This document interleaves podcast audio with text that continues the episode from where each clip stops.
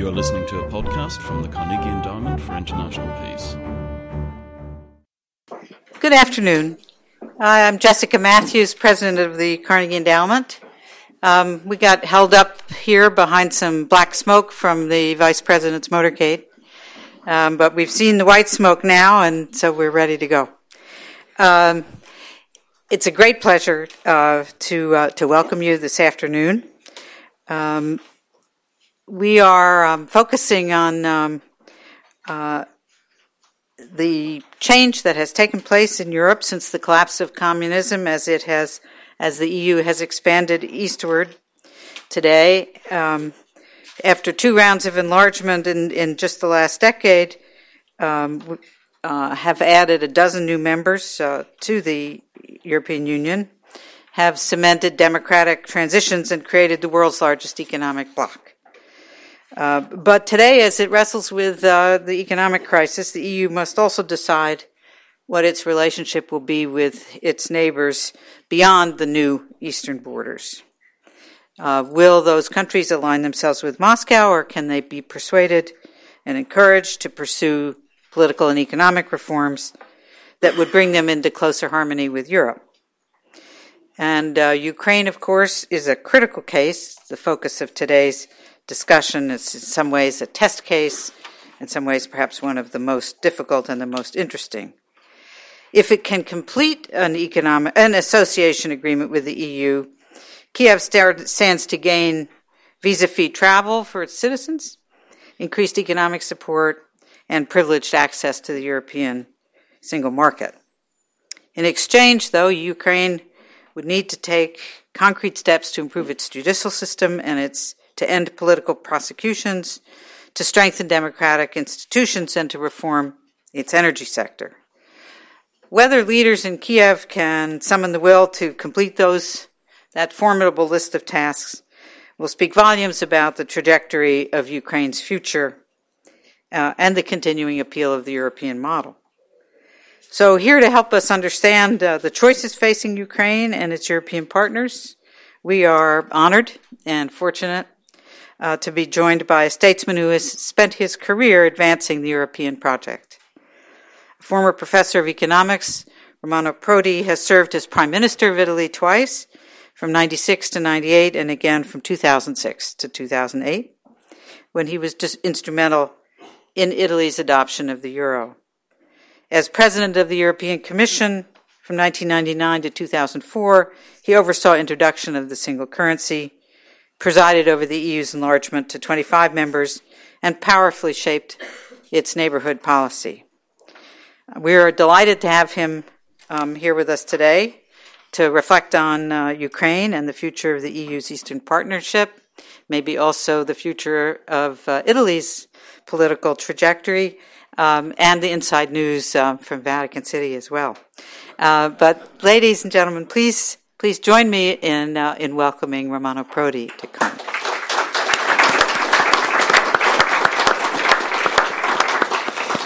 Thank you.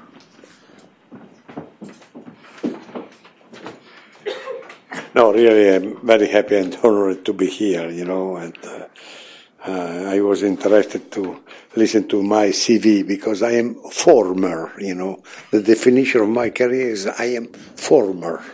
And that's when you arrive to a point of your life is you like to be former.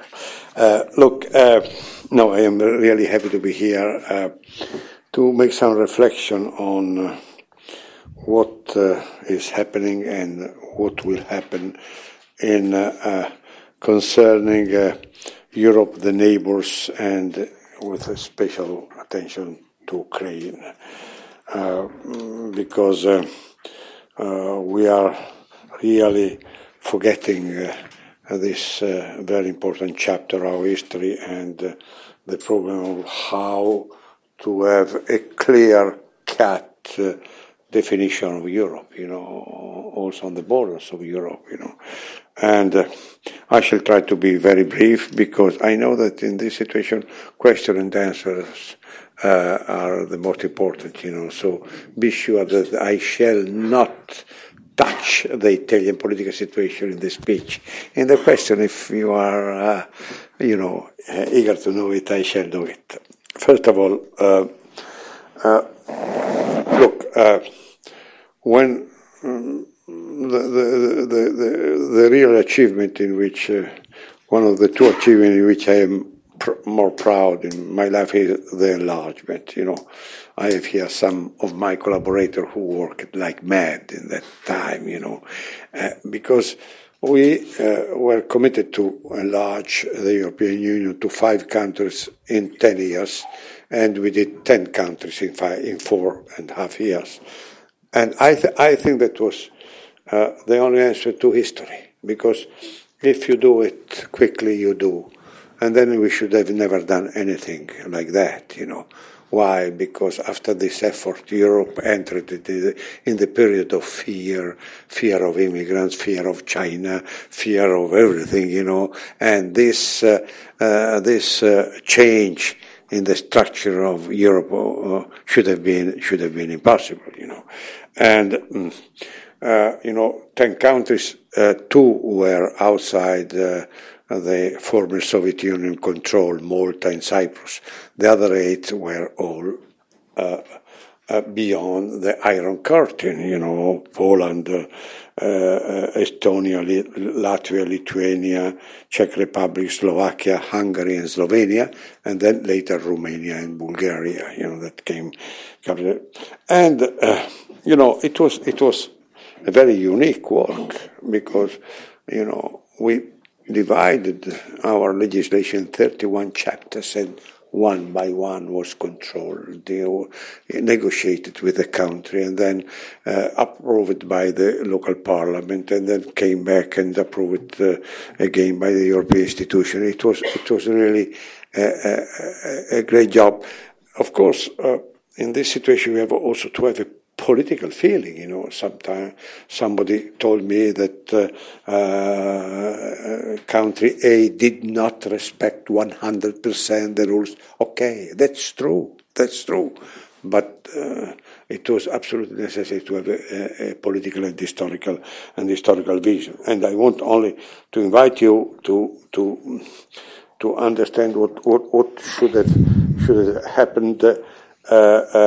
Should have happened if Poland should be out of the European Union, with all the tension that the country had with Russia in the following years, And I think that in terms of growth, we had unexpected results. Things went much better than we thought. Clearly, you have still problem of immigration, especially given by the 2 most recent countries, let's say Bulgaria and Romania. But broadly speaking, we had a peaceful change of Europe, But in that time, it was impossible to have Ukraine in, for a very simple reason that there was a strong reaction of Russia, and the country, Ukraine, was heavily divided, and history, traditions. Ukraine has such a deep link with Russia that I think it was wise, and I tell you that the first action in my government in 2000 and 2008, it was just being. Voting against the entrance into the NATO of Georgia and Ukraine with almost all the European countries, because we were thinking that it was not useful to provocate a resentment, and it was much better to have a more prudent policy. And this is the strategy that we followed. Clearly, after that, as I told you before, we had the years of fear and of a Europe that was going back and back, and so now we cannot imagine an enlargement of European Union to Ukraine. in the moment in which we have now. The maximum will be the expansion to the Balkan countries, because they are small, they are already in the pipeline, and so on. But now we are in front of a period of digestions, as we could define it, you know. And so Europe changed the strategy, and my successor, I think wisely, he started a strategy of let's say increasing and enhancing the relations with Ukraine, offering stronger and stronger cooperation in a different speed because of the different Ukrainian governments and internal situation, but with the idea, and it is working, you know. For example, in trade between Europe and Ukraine now is 30% of Ukraine foreign trade. 40% is with Russia, but in the old time was almost all with Russia. And if you analyze the type, you know, the quality of this trade, you find that with Russia is all energy and raw material. With Europe is much more skilled and much more qualified, you know. So step by step, there is this change. Step by step, there is this change, and. But being separate till now from European Union and Russia, the country, in my opinion, suffered a lot. Ukraine per capita GDP is still lower than should be. With any, you know, part of the explanation is that. Anybody who was familiar with Ukraine just after the fall of the Soviet Union, he understood how the country was, you know, insulated. It was like a company, you know, in which a factory is separated by the headquarters. You know, you have skilled workers, you have engineers, you have everything, but you don't take decisions. And this was Ukraine, you know, the fantastic, very skilled rocket engineers or scientists driving the taxi, or this unbelievable emigration of Ukrainian teachers, the women, to take care of Italian or Spanish old people, you know. We have this situation, you know, Ukraine, a country that, in theory, has everything, you know. Because raw materials, a fantastic agricultural land, 46 million people, but very skilled, and you know, this is the price paid by Ukraine at the moment. Of course, from the when I left the European Commission, we made a proposal that was, I think, a change of the world, you know. Looking at the difficulties of starting with enlargement, we proposed to have around the European countries something that we were calling the Ring of Friends. Let's say all the countries around Europe, from Belarus to Ukraine to Moldova to Israel to Syria till Morocco, they could deal all the agreements with the European Union, except being part of the institution. It was called the Ring of Friends, or everything but institutions, you know, in order to have around Europe this.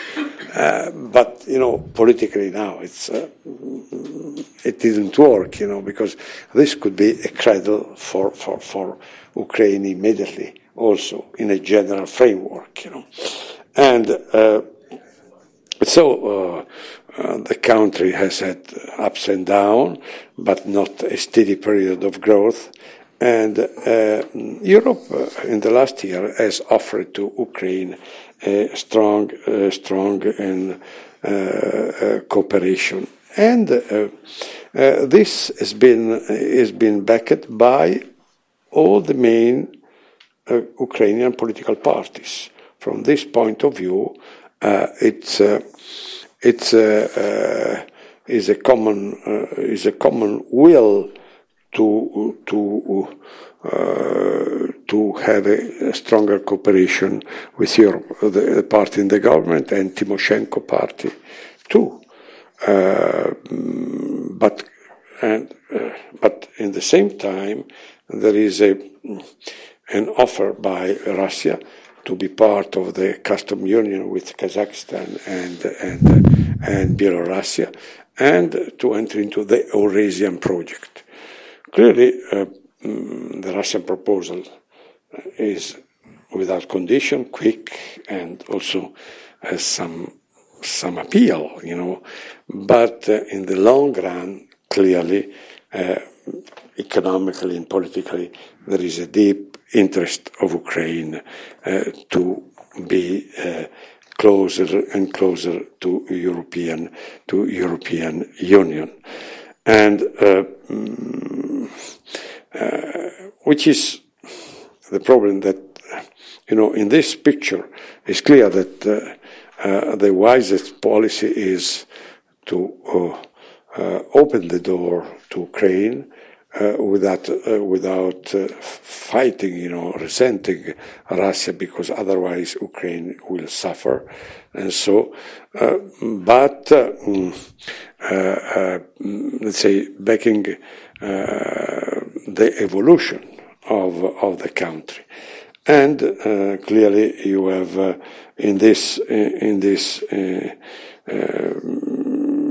from the economic point of view, you have success, direct investments, trade is increasing. But, from the political point of view, we had some big obstacles. First of all, the problem of the Tymoshenko trial and the problem of internal democracy of the country. Problem that it was and it is very serious, and the European pressure, I think, it had a lot of success in the sense that the election law approved has been considered fair and transparent by the European institution and the Club of Venice. And on the Tymoshenko trial, that is very delicate because there's many aspects on that. The European Parliament imposed and was accepted by the Ukrainian government to have two very top observers inside the process. Let's say the former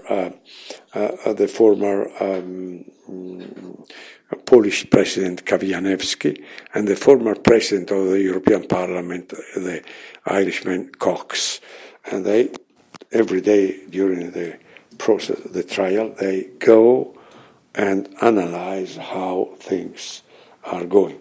Of course, this is not a guarantee that will be fair to the end, but is already a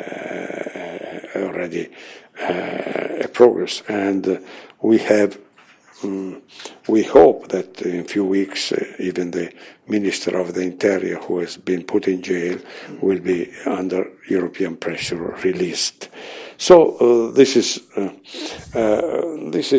policy coherent with what I think must be our goal: to consider Ukraine not a battlefield between Europe and European Union and Russia, but a field of cooperation, in which, of course, you have to have also some compromise. Clearly, when you arrive to the issues that are so linked to the Russian history or to the, let's say, deep Russian interest, a compromise is needed. So I honestly am not surprised that Ukraine did an agreement for the Navy, Russian Navy. The swap was cheaper energy from one side, from Russia, and a guarantee to have the Russian fleet in Crimea for a long period of time. This is clearly, like or not, an absolutely necessary compromise if you don't want to create increasing tension in the country. So it was, also a problem that we Europeans had to tackle in 2008, and it was the last international meeting in which I've taken part as Prime Minister, in which, even of course being very strongly supporter of NATO, the European didn't think that was opportune to have Ukraine and Georgia into the NATO immediately, because this would have created an increasing tension in the area. Again, with the idea of having a bridge more and more progressively linked to Europe. Coming back, of course, to the Tymoshenko case, I thought before that it was complex because there were internal and external policy. There is this accusation of an unfair deal with the gas, with Russia, dealing with a price that it was much higher than the European average. They say $200 per 1,000 cubic meters more than the price in Germany, and 100 more than the European average.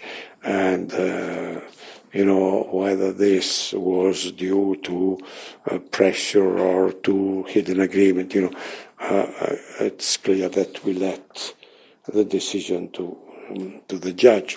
Our pressure is to have a possible fair judgment, and to help bringing the old Ukrainian, that was Soviet-style judicial system, more and more in the Western European framework.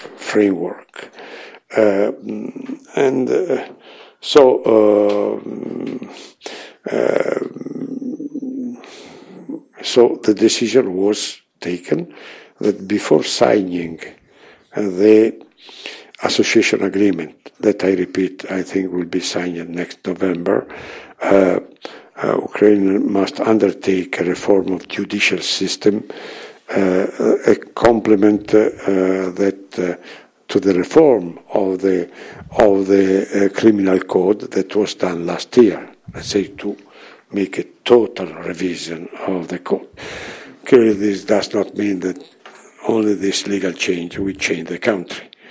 In Ukraine, as in many of these countries, we have these links between politics, economics, media, that makes the development of a true, fair democracy very, very, very, very difficult, But I do think that we have to work step by step in the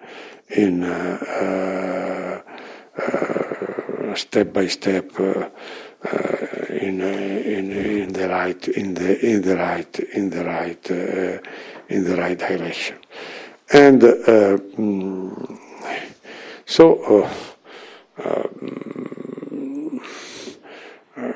at this point, there are still quite a few European politicians and also American politicians who think that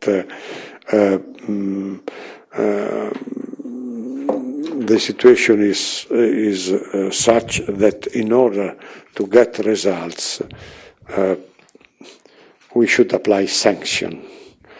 And this has been under discussion for many, many months, now with decreasing backing of it. I honestly think that very seldom sanctions work. Generally, they are have results against the lowest, the weakest part of the country. But in this case, they will have also the consequence to push Ukrainian voters and Ukraine government in the arms of Russia. So I do think that the strategy that Europe is trying to adopt is the best one. And the only offer that we can give. Clearly, it's still a delicate problem, and is really a pity, difficult that Ukraine has not the concrete possibility of being member in some sort of foreseeable time. But I repeat, I don't see any real possibility that this can come.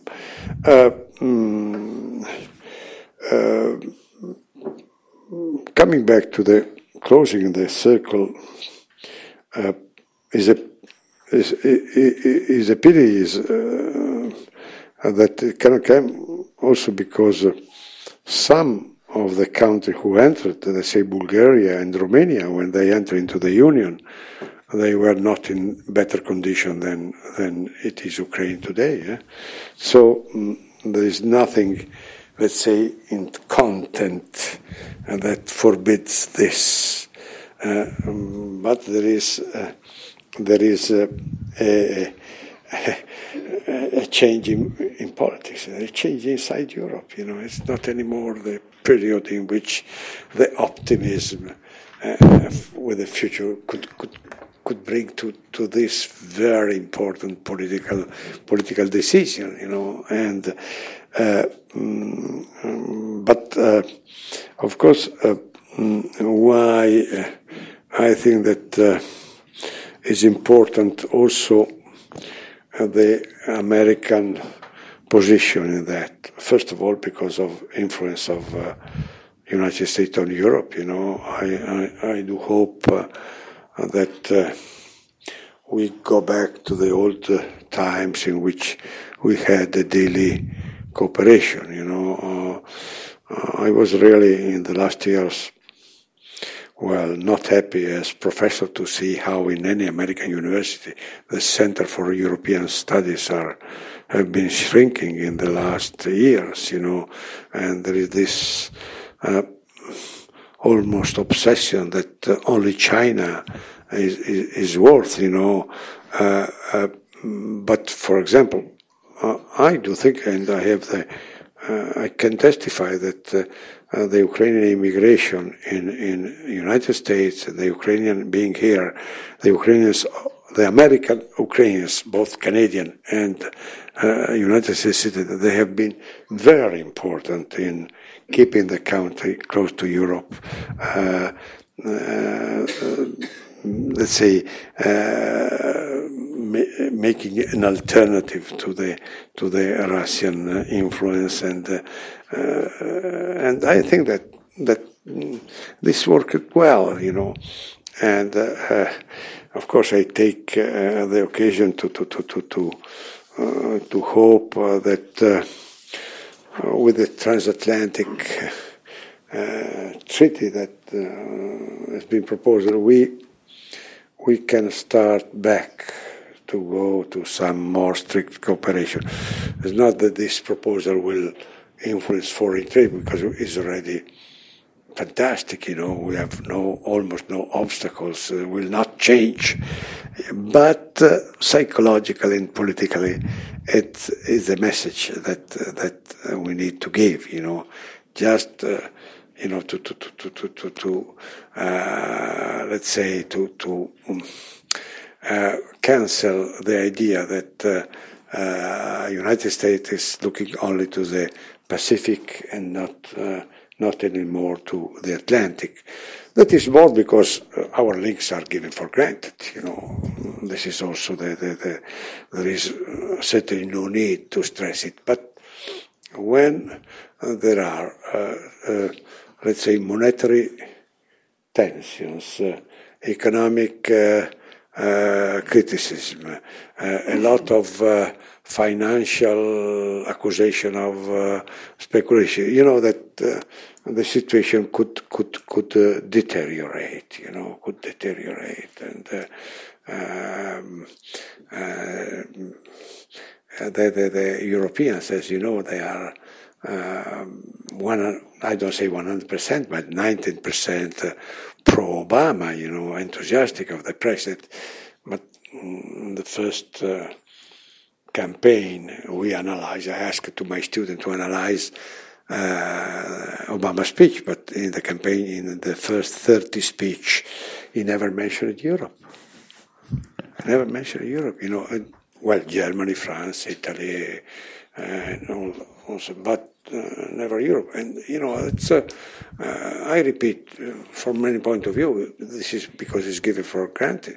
But love and cooperation must be renewed year by year. Otherwise, they fade away. And clearly in this moment is Europe that is the weak side of that.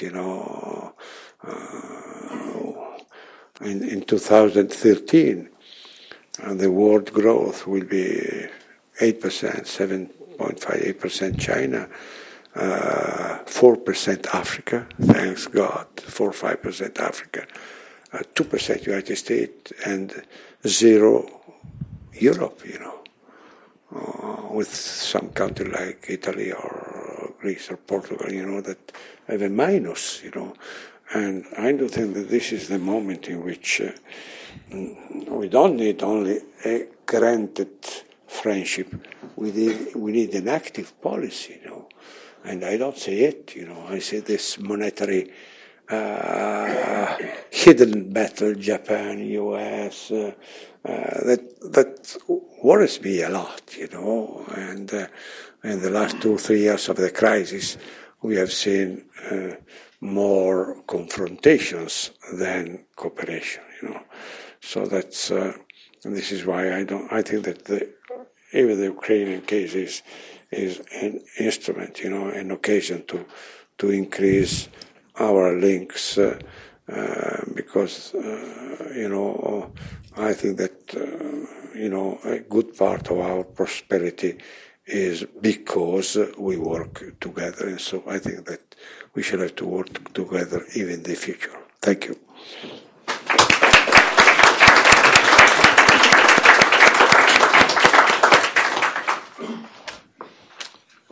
Well, thank you very much, Mr. President. That was particularly, I think, the last notion that engagement, EU-Ukraine engagement and integration can actually be an occasion for reinforcing somewhat atrophied transatlantic links. And I definitely was right there with you on the shrinkage of European studies across this country as someone who has definitely come out of that tradition. They are disappearing. Even within the short span of a decade or two, it's very noticeable and it's keenly felt. But let me return really to the essence of the challenge with Ukraine and the EU's universe, and just sort of start our discussion phase off with a question, and that is. There's a story that's gone viral in Ukraine today, and it's one that I think as a politician you'll understand instantaneously its importance. An old woman, a pensioner, walked into a grocery store, and there happened to be a television reporter just doing his personal shopping in the store as well. And she picks up a potato, and she contemplates for a moment the price of this potato. The potato costs 6 hryvnia. That's approximately 75 cents. And she decided that she couldn't afford the potato because she had paid her electricity bill that month and she'd paid for her housing and so forth, and she was on such a meager pension that was impossible. Of course, the TV reporter immediately bought her a sack of potatoes and all these things and the story, and then told the story, and the story went viral. But it really illustrates the fundamentally, politically difficult, perhaps even impossible trade-off that Ukraine is continually faced with, and I would say is in some ways exacerbated by the prospect of EU association. And that is that the EU promises a long-term future, which is, I think, by most honest analysts understood to be beneficial to Ukraine, but with a number of very difficult short-term commitments. And those are not only economic commitments that can, for example, in raising utility rates, something the IMF has asked for, be very difficult for ordinary people to endure. But then, and think about this as a politician, political commitments, things having to do with democracy and pluralism and human rights that make the political survival of the leadership that is taking those decisions also very difficult in the short term. So fundamentally, I'm asking about a short-term, long-term trade-off. And you as a politician, particularly as a European politician, and particularly as a politician who's led a country which, as you said today, whose model, whose economic model, whose political model perhaps is not as inspiring as it once was. How do you inspire? How do you lead people who are trying to come into this European family? How do you lead them through that kind of difficult short term? Well, look, the answer that we don't do it, because this is the moment. I honestly thought that this is a moment of fear of Europe, because, imagine what we have done. Europe has been, let's say, the best achievement in politics in the last century, not only peace, but development, Then we arrive to a point in which you have the change. Why? The Westphalian state is based on the army and the currency. And when you decide to put the currency together, you make a revolution. The nation is not anymore a nation. And I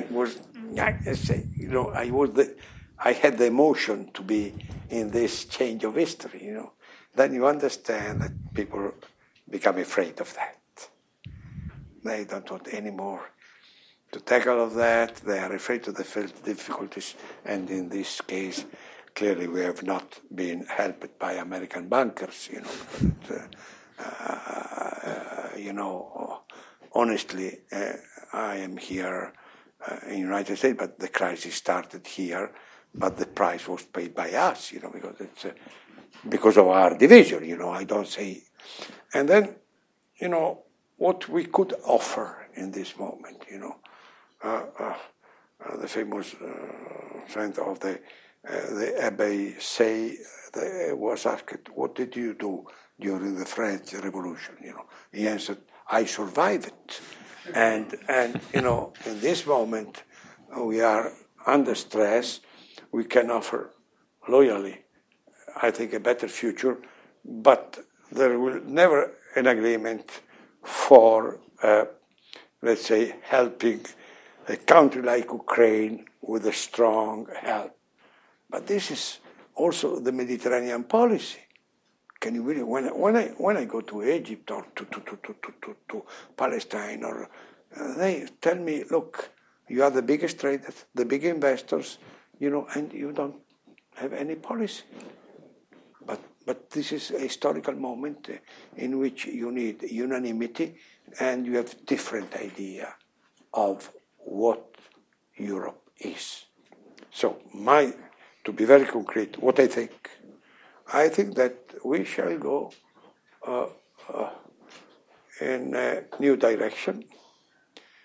Europe will not fail, because after last summer, the euro will stay, and Europe will stay, no doubt about that, but difficult to make any progress in terms of unity. So step by step, we shall go to have, let's say, two-speed Europes, the euro members and the non-euro members of European Union. and the Euro members will step by step install rules that will make decision easier than now. The decision process will be easier than it is now. But for a while, because of the weakness of the supranational bodies, Commission and so on, this progress must be done only through an agreement of the member states. And this is slow. I'm sure that we shall not go back, because the test was last summer. Everybody was telling that the euro was finished and so on and so on. And then when we went to the brink of it, they understood. As, you know, you are a political scientist, remember that is the same behavior that we had in the last political elections. Well, everybody against Europe, so on, opinion poll. Then you go to Holland and you have a change of 21 points in favor of Europe, then compare it to the day before, to the polls forecast the day before. Why? When you arrive to the point in which you say yes or no to Europe, people say yes. People say yes because we know that. But I do think that we shall need a lot of time to overcome this crisis. And a lot will depend upon United Kingdom and Germany, even more Germany, because the other aspect of Europe is that Europe is different. You had a balance in the past for different reasons, political, economic balance. Now the role of Germany is above any comparison. And this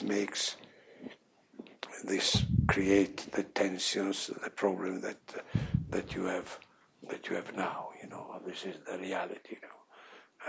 And in this moment, look, you asked about the problem of Ukraine, the potato costs, you know,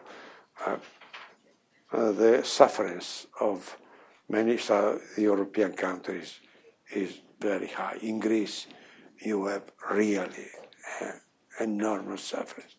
In Spain, in Italy too, you know. You have a lot of middle class completely expelled by, and you know, this situation. Everybody asks Germany to put some steel in the locomotive, you know, because they have a fantastic surplus in the trade balance. Per percentage of GDP higher than China, almost like China in absolute terms. They had in the last year 216 billion euros surplus years.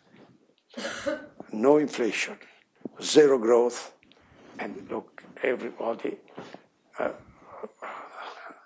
thinks, look, gave us a little of steam. But politically, this is not popular because, you know, the tension that you have vis-à-vis Southern Europe. And then we have this economic policy in which growth is delayed. Okay, well, let's take some questions from the room. Let me just ask that you wait for the microphone to arrive. We have a couple of them floating around, and then you just give us three questions and then answer. This is dope. Fair enough. We can do it that way. We've got plenty of questions in the room. So just give us your name and affiliation. So we'll start right here in the red sweater there. And speak slowly because I am very, very, very, very old. My name is Stephen Beller. I'm a historian of Central Europe, amongst other things. May I ask a question? You mentioned the euro, and I'm glad to hear that that will continue. You mentioned it will strengthen its own rules within the euro group. Do you imagine the non-euro members, as it were, joining it eventually? And secondly, you mentioned the problems of basically nationalism in Europe and on its borders. There's one non-Euro EU member, Hungary, which is currently causing a certain amount of concern for Europeans and others. What would you like to comment on what you think the European Union can do or will do or wants to do about the current Hungarian situation? That counts as two questions, so we'll take one more here in front and then give the President a chance to answer. Okay, thank you very much. Thank you very much, Mr. President, for your wonderful presentation.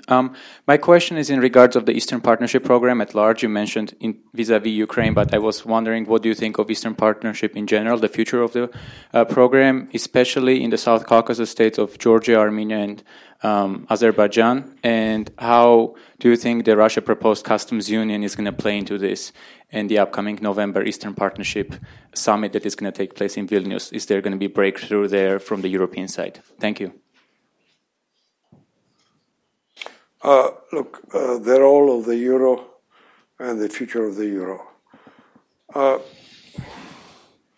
Okay, I don't want to comment the strange contradiction in which everybody said that the euro is weak, and the euro is always so strong, because this is a mystery, and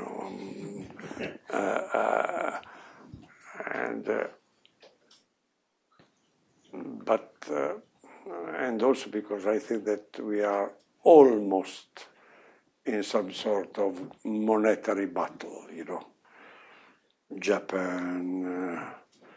Easy money, say United States, almost easy money, and so this is the moment in which we should need an authority to that, a reform of the system. But this is impossible because the American government has no interest to any reform, and China is not interested because they will have a better situation in 5 or 10 years' time, So this is the moment in which the two big players, so I don't expect that G20 or will take any major solution, because historically it's not the moment in which we are. But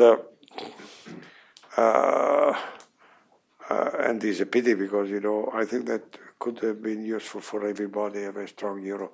I do remember when we had the regular meeting between European Commission and China, That, in this meeting you have a dossier like that, They were completely on butter, on ham, and shoes and everything, The Chinese, they were absolutely completely uninterested on any item except euro, and it was fantastic, Will you have really paper? The Deutsche Mark and the French franc will disappear, no question about the lira. But all that, and then can we take as a reserve? And you remember that at the beginning the euro went down, and the subsequent meeting with the Chinese president, I was really frightened,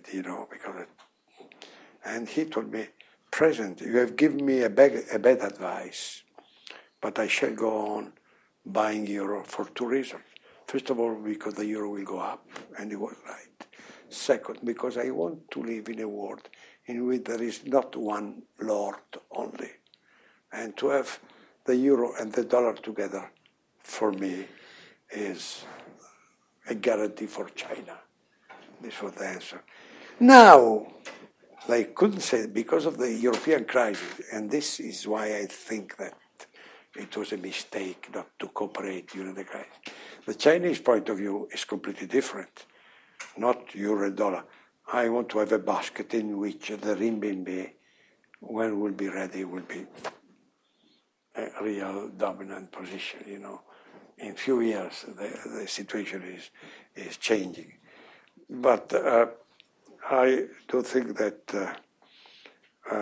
more countries will enter into the euro, and the crisis will be finished when Poland will come in. And, of course, they delayed because of the crisis, but the public opinion is still that this is a safe harbor for the future.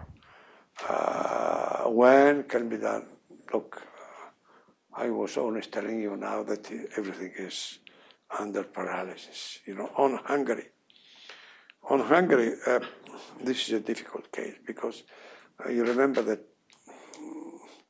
we had a strong tension in Europe when Haider won the Austrian election, you know. I remember that Chirac proposed that sanction, you know.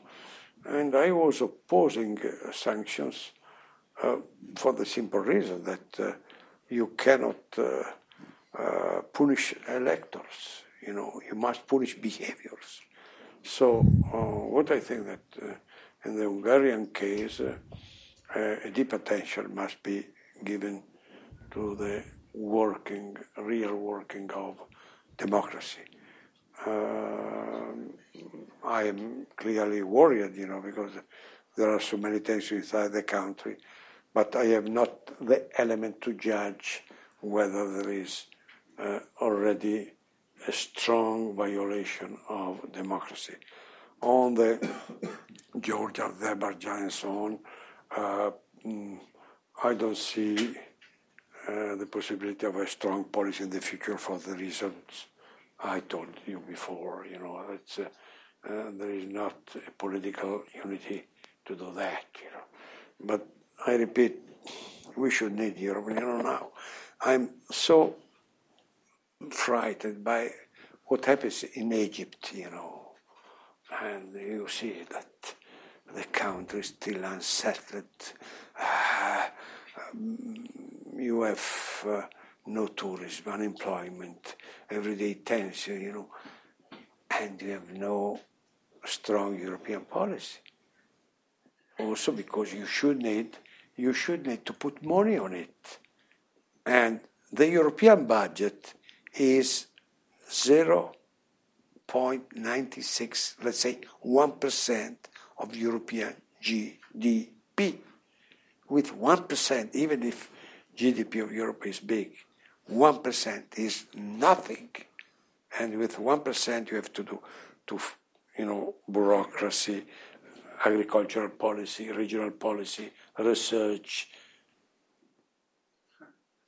So when you have such a big problem like Egypt, in the door of Europe, you know, and the only, let's say, strong and quick policy can be American. You understand that we need this, you know, and I think that to overcome this situation, an American sensibility, an American help should be so important, you know, because it's a political depression that makes this difficult. Okay, let's take three more questions, and just do me the favor, don't cheat, one question each. First right there. Yes, right there. It's sort of a follow-up question. Sure. Name and affiliation, please. Yes, my name is Nikki Kazimova, and I'm a journalist from Azerbaijan for news agency APA. Speak loud, please. It's a follow-up question on what was just asked. More specifically, my understanding is that during the signing of the association agreements as it is envisioned in November in Vilnius, Armenia and Georgia are scheduled to sign the agreements, but not Azerbaijan, and I thought you may have some thoughts as to why, and sort of maybe speak a little more about Armenia's choice between European Union and Eurasian Union, and its choice between Russia and Europe that it is facing at the moment. Thank you. Okay, right here, Mike. Thank you. I'm Mike Haltzel, Johns Hopkins Sites. Good to see you again, Mr. President. I'd like to return to Ukraine really quickly. Twice in the last several years, Russia has cut off gas supplies to Ukraine using the kind of leverage that they have because of Ukraine's dependence. Ukraine is supposed to have quite sizable gas reserves that can now be tapped by the new technology, hydraulic fracturing. We here in the United States are familiar with the environmental challenges that have to be overcome before it's fully exploited. I think one major European country has already banned it. My question is whether, obviously, the reserves would be developed by private enterprise, but I wonder whether the European Union might speed the process along to try to develop the Ukrainian fields and to give them more independence and help their economy. Let's take one in the back. Is there? Yeah, right there. We have a hand. Thank you very much, Mr. President. My name is Katerina Pishiko from the Transatlantic Academy, and I wanted to follow up quickly on Matt's question about the metaphor that he used, which I think very much represents the main, I think, tension that there is in relations between the European Union and the Eastern Partnership, that is how to balance the long-term perspective and attraction with sort of creating short-term incentives and benefits. And, you know, we know about the difficulties that Europe is facing right now, and you talked about it. You mean about Ukraine? Eastern Partnership, Ukraine specifically, but also the other five countries. But I wonder if you think there are specific policy areas, and that sort of links to the energy question as well, or specific types of engagement that could be already pursued in order to create, and which ones do you think would be really most productive in creating these sorts of short-term benefits and incentives for these countries? Thank you. Okay. You mean, if I understood well, which are the short-term benefits that we can give to Ukraine? Yeah. This is the question. Well, how to keep these countries closer to Europe, more engaged with Europe, by helping them overcome short-term crises that they are facing. Look, on Armenia, well, I have to tell you that I didn't follow in the last 2-3 years the evolution of the problem, you know, to be very honest, because I cannot follow everything, you know. But the pro-European sentiment inside Armenia is very strong, but very strong, you know. There is this desire that is still, and it was just after a trip in Armenia that I elaborated the proposal of the Ring of Friends, you know, because there are countries as Armenia who will never be member of the European Union, you know, because they are so far, you know, and clearly I shall never forget when we started the proposal to Turkey, you know, and I was in favor, but telling to my Turkish friends, let us go slow because, you know, my grandmother, when there was something frightening, she used to say "Mamali Turkey," you know. So, and that's, I do remember that in the discussion, Chancellor Kohl, who was always trying to look at me, Romano, but when you were at the primary school, you didn't have good teachers. I said, what do you mean? Or you were very ignorant. What do you mean? Because Anatolia is in Asia, not in Europe, you know. This is the sentiment, you know. And, of course, if you go to Armenia, it will be difficult even in the future to have them and the members of the Union. But they think that only Europe is a safe harbor. And so we have to elaborate a policy that gives them this possibility. And this is my idea, but I repeat, you need a more dynamic movement in the European policy, and it's not the case now. And also there were also mistakes inside the Armenian policy, you know. But anyway, this is Russia. Cut off of the gas, yes. The tension has been secular, you know. One of the first time that I went to Kiev after the end of the Soviet Union, well, as a president of the European Commission, it was to mediate a fighting because the quantity of gas going into the pipes in the Russian border and the gas getting out to the European border, it was not the same, you know. And so the president of the European Commission was obliged to tell, look, who is spilling the gas. And so we can't have, you know, so the tension in this field, they are secular, you know.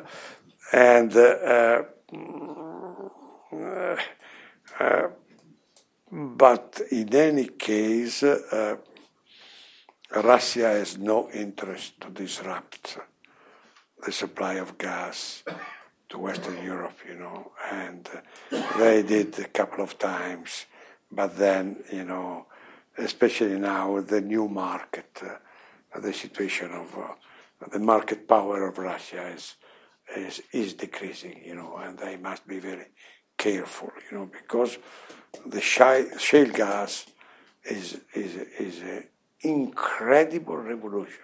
I have never seen in my life a change, such a quick change in such a big market like energy. 3 years ago was a hope, and now it's a revolution. And can you believe that last week we had the price of gas inside U.S. was 3.5 per British thermal unit. Don't ask me what is a British thermal unit. I don't know. I don't. But it was 12 in Europe and 16 in Asia.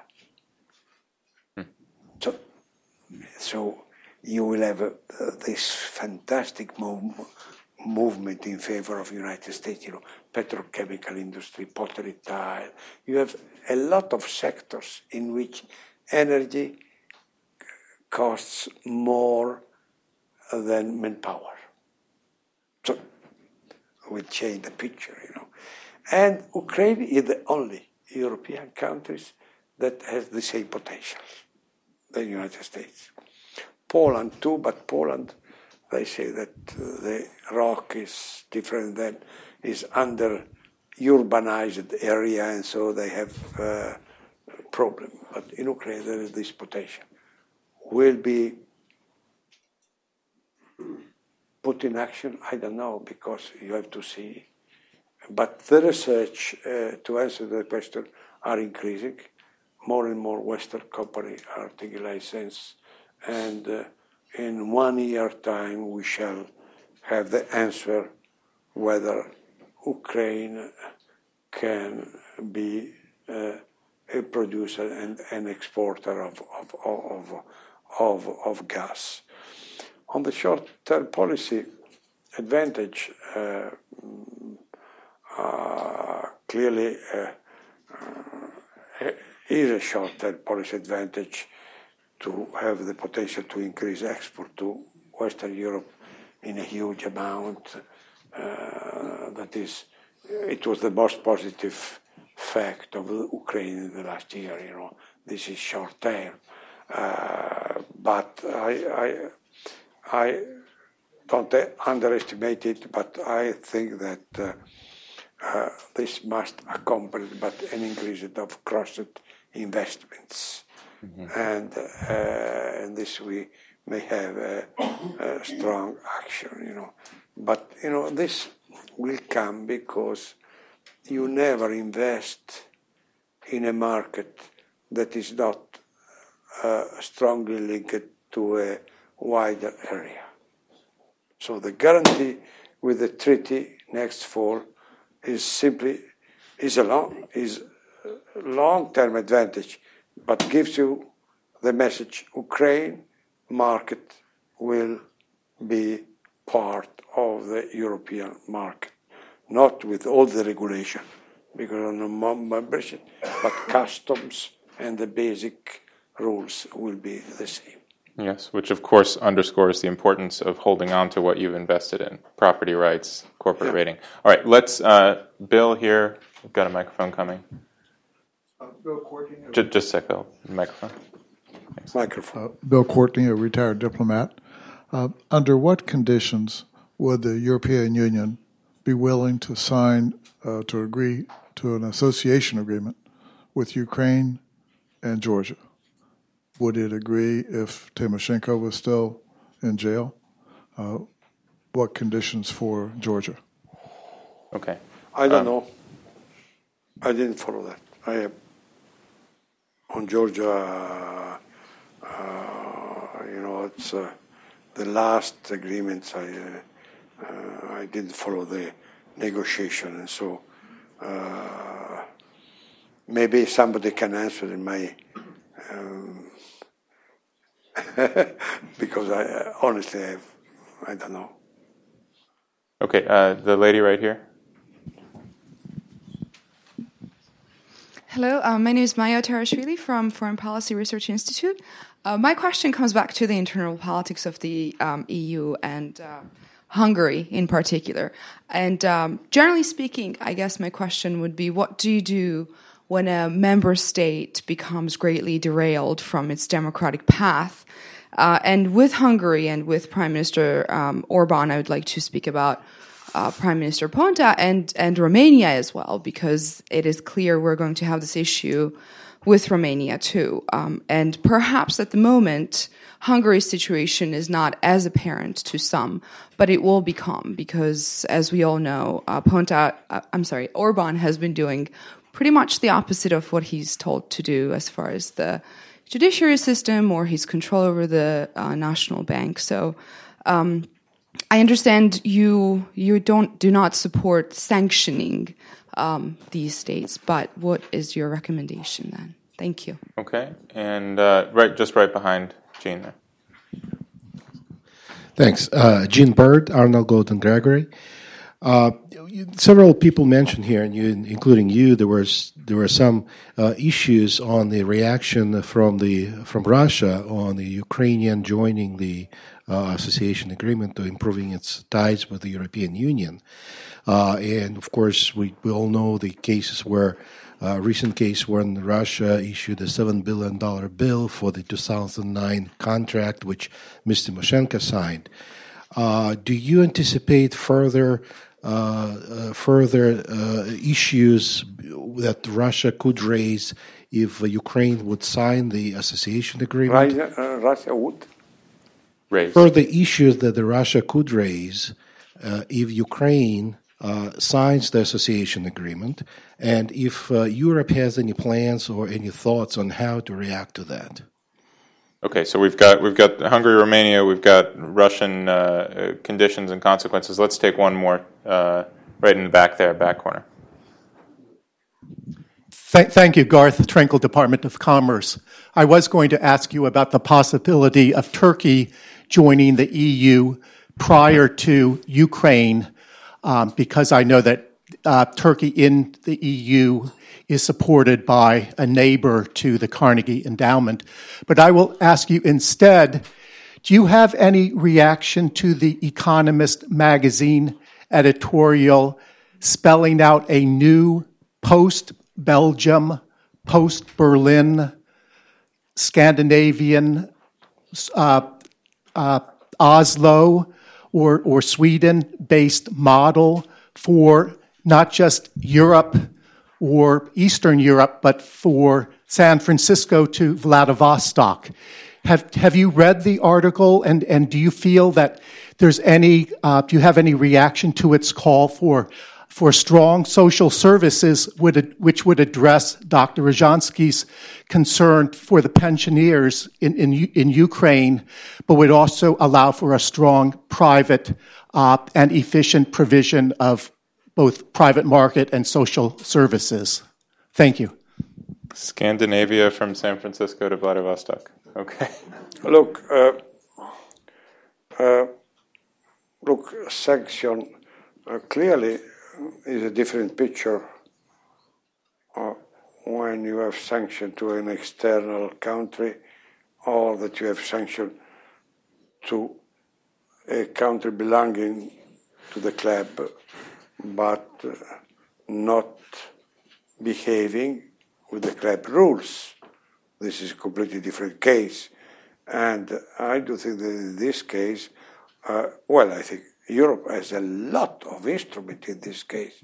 First of all, they cut aids and the flow of money. Second, well, they have an increasing set till arriving to, in theory, to the expulsion from the club.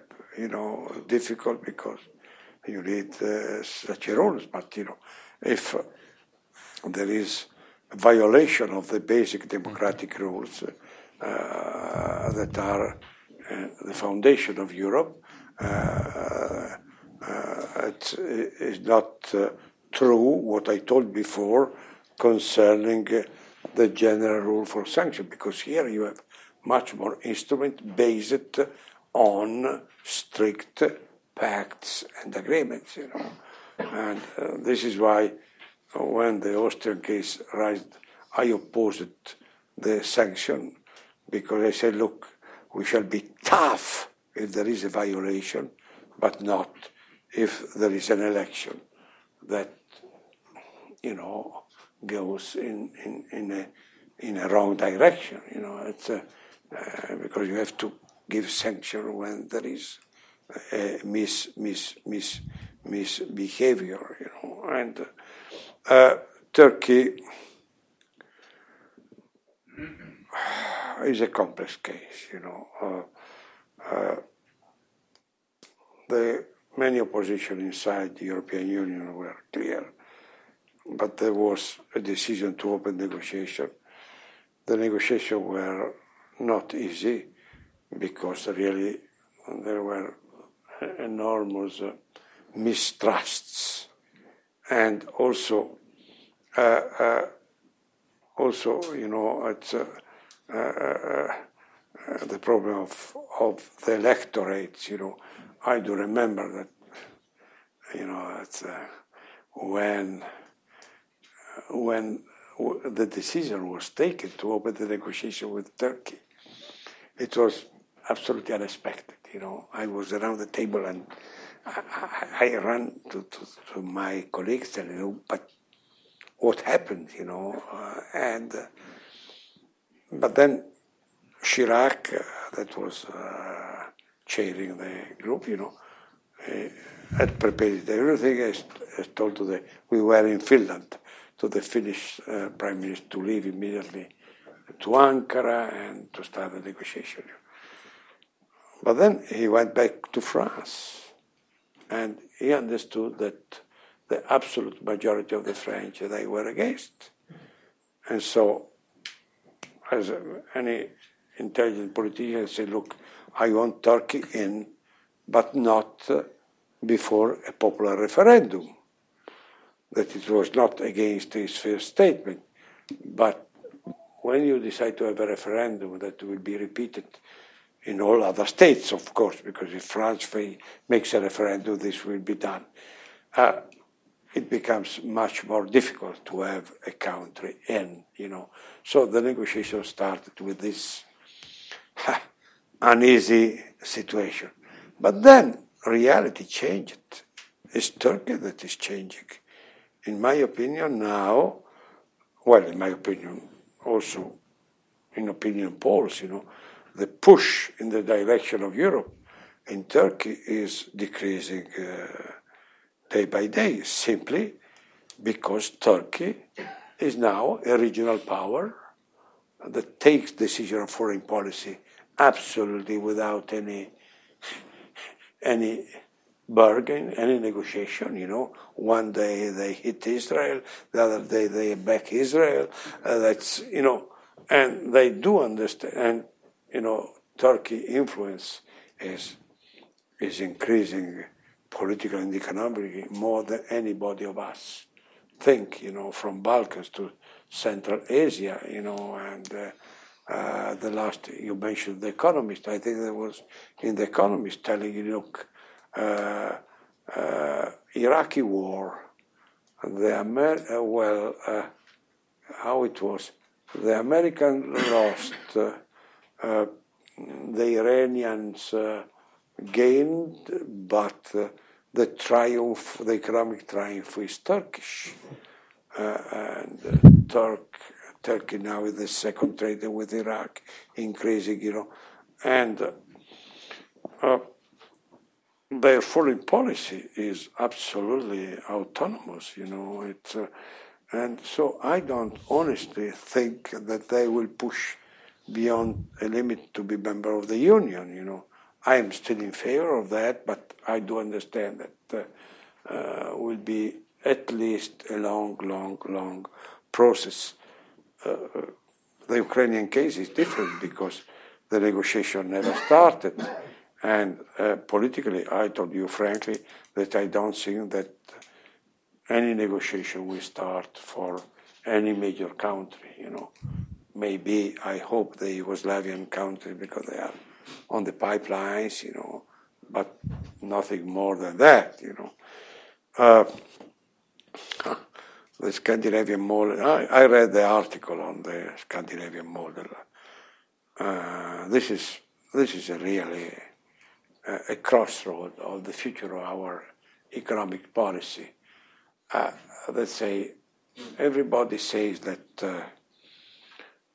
our economy don't grow because the government expenditure is so high, is unduly heavy, and this is a common doctrine, After Reagan, remember Laffer, remember everything, and this has become a common doctrine. But the Scandinavian countries, they grow more than the average. They have an incredible high welfare state costs, and they fly with different wings,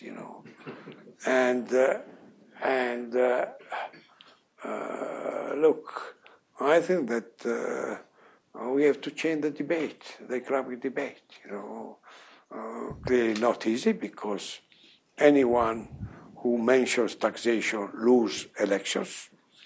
I can testify it because I won the election, but in 1 week I lost 5 points simply because my opponent in the last day proposed that to take off the house taxation, in 1 day.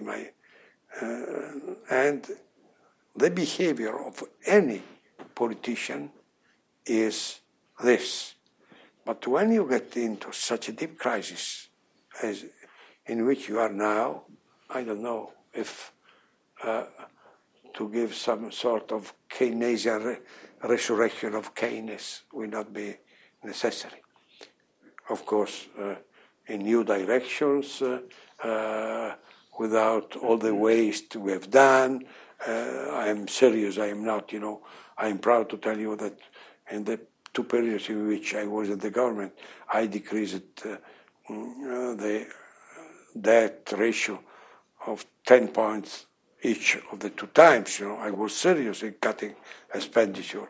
But clearly, and we close with the coming back to the European moment, there are situations in which if you don't keep the level of living, everything collapses.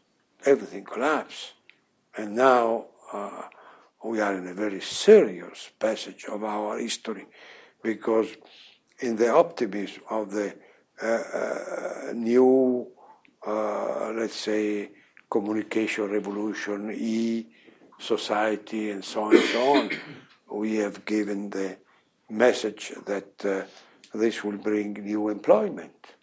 But different from all other revolutions, the new employment does not arrive. And millions of secretaries disappeared.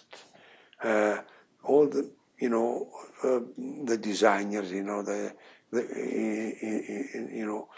thousands of people who were designing machinery, so disappeared, and 3 computers work for that. And you go on with the younger people in the legal offices that not anymore look at the precedent because with you see it, and you have this impressive change, and no economist is really trying to analyze the total consequence of that. This worries me, you know, because, look, we live in a society in which we pretend, we pay people less and we pretend that they buy more. There is something wrong, you know. Sorry, thank you. We take one final round of questions? One. Okay. Yeah, because I play. Okay, right there. Thank you. Irina Gilevska, Macedonian TV. Mr. Prodi, you know about the name dispute between Macedonia and Greece. Macedonia is a member state, is a country for a candidacy 7 years now, and 4 times Greece blockaded the recommendation of the European Commission to open negotiations. Do you support in June Macedonia to finally start negotiations with the European Union? Okay. Yaroslav, right there. I don't have a question. I have a very brief comment, if I may. Brief. Very, very brief. Yaroslav Brisuk with the Embassy of Ukraine, Deputy Chief of Mission. I just want to thank you for your remarks, for your comments, and just emphasize the point that you made, that there's an overwhelming support of Ukraine among the population and all political parties of European integration. And it's written in the law. There have been statements from Parliament, the President, and we have been taking specific steps, like the new penal code, criminal procedure, judicial reform, and so on. And we understand there's a lot of homework for us to do, but it's important that we continue on this movement. And signing this agreement is a critical moment for Ukraine, because it will set Ukraine firmly on the track towards European membership. So we need all the support that we can get to sign this this November, and thank you for supporting it, signing it at the Eastern Neighborhood Summit. And all I can say is spread the word to European colleagues. You mean membership, literally. I told you how I should be in favor, you know, but in the today's situation of Europe, I think that we must concretely do, you know, a beginning, a starting of action, but and then. Last question there, Mike. Mike Scanlon from the House Foreign Affairs Committee. I was wondering if you could go beyond Macedonia and speaking to Western Balkan integration and leave us with an uplifting note that Europe can continue to move on the project. Realistically, your time frame after Croatia, are we looking at a long pause? Can the Greek issue be resolved with Macedonia? The 5 non-recognition with Kosovo, constitutional dysfunctionality in BIH. How will they? Is it possible for Europe in this muddling through period to address this in the next 5-10 years? Can I just say for context, the reason that this man has asked about optimism and then talked about the Balkans is that he just came from Belarus. So, look, Macedonia did fantastic progress in the beginning, you know, and has given example how Albanian. They could live with the bulk of the, let's say, Slavish population, you know. I was there, and I thought it was one of the first countries to enter. And then, also because of the slowness of Europe, you know, this process was in some way stopped, you know. And because in the Balkans, you know, they were, all the Yugoslavian Republic, they were put together by Tito, you know, and with his death, you know, everything went in disarray. So, which was the Commission strategy? What I have done?